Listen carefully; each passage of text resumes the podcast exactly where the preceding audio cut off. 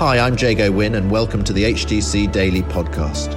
We as a church are meeting daily on Zoom to speak to God in prayer and to hear from God in the Bible. For those of you who can't join us live or who want to listen again, we're featuring the daily Bible thought as we journey through the book of Acts, and we're also including how we're being encouraged to pray each day. Today, it's Jamie Mulvaney. So let's take a look at Acts chapter 15, verse 1.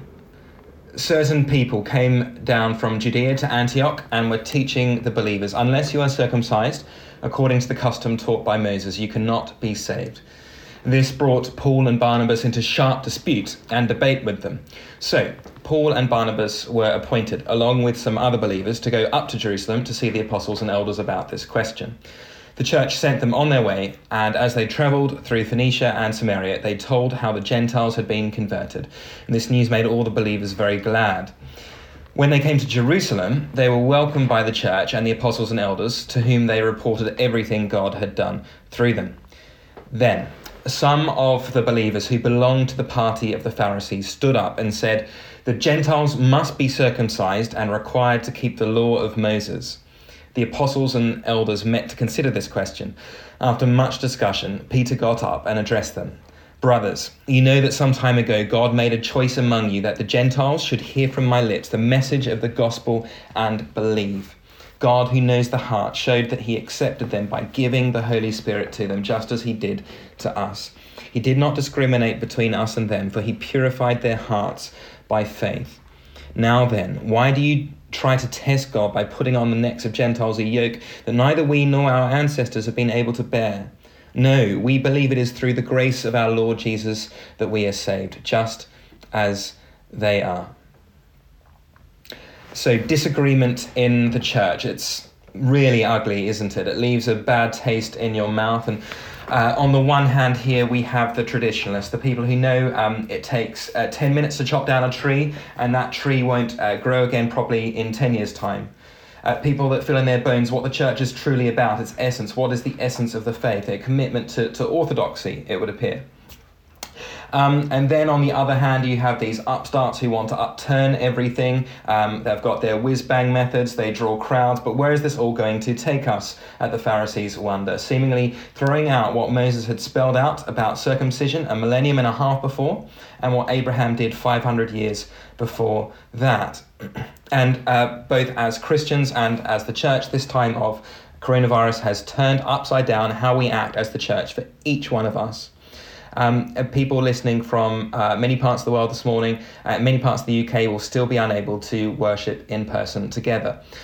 Um, but it's been great to be back together as a church here at HTC. Uh, uh, it's been six months since we've had communion together, and it was such a joy on Wednesday to meet for our first lunchtime communion in um, in six months. But even then, as the person leading communion, I was the only person who was allowed to take the wine. And uh, for so many people, communion is really at the heart of what it means to be a follower of Jesus, being held by the liturgy and the sacrament. Um, and then there's there's others who are all about being immersed in half an hour of of worship on mass on a Sunday, uh, being swept along a wave of worship of, of soft rock and uh, encountering God's love in that way. And we're still unable to do that as well.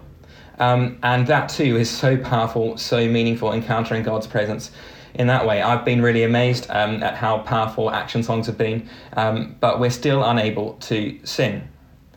And there's all these different traditions that make up the church, whether old or new, stylistically formal or informal. And there's something about these traditions that help us to feel at home and secure. And um, it's all too easy to think that wherever you find yourself at home in the church, uh, that, that that is the home of the church that is where the church really belongs and how Christians are to be and to act. That the way that you worship, the way that you behave, uh, what you focus on, that this is how to be a true believer. But what marks a Christian and what marks the church? And what do the Pharisees say? We read in verse 5 that then some of the believers who belonged to the party of the Pharisees stood up and said, The Gentiles must be circumcised and required to keep the law of Moses. And how does Peter reply? Well, we see in, um, that in verse 6 to 11. Have a look at uh, verse 10. He says, Now then, why do you trust? Why, why do you try to test God by putting on the necks of Gentiles a yoke that neither we nor our ancestors have been able to bear? The thing is that the, the law of Moses, including circumcision, no one can fulfill that except for Jesus. So, what marks a Christian? The first thing is the faithfulness of Jesus Christ, the faithfulness of Jesus Christ. Coronavirus is not the great leveler. Uh, it's a plutocracy. If you have means or a big apartment or a garden or whatever, uh, you do better off. If you have health, if you're young. But the, the cross of Christ is the great leveler. We read in verse 9 that he did not discriminate. And we read in verse 11 that it is through the grace of our Lord Jesus Christ that we are saved. They are. We all need saving just as much as the next person, whoever we are, wherever we've come from, whatever we look like. So that's the first mark of a Christian, is the faithfulness of Jesus Christ. The other mark of a Christian, to get to the real heart of it, is the sending of the Holy Spirit. We read in, in verse 8 that God, who knows the heart, showed that he accepted them by giving the Holy Spirit to them, just as he did to us.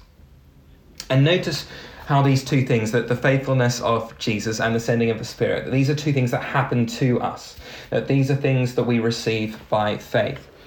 And God, He grows in us the fruit of the Spirit. He gives each one of us uh, particular gifts as well.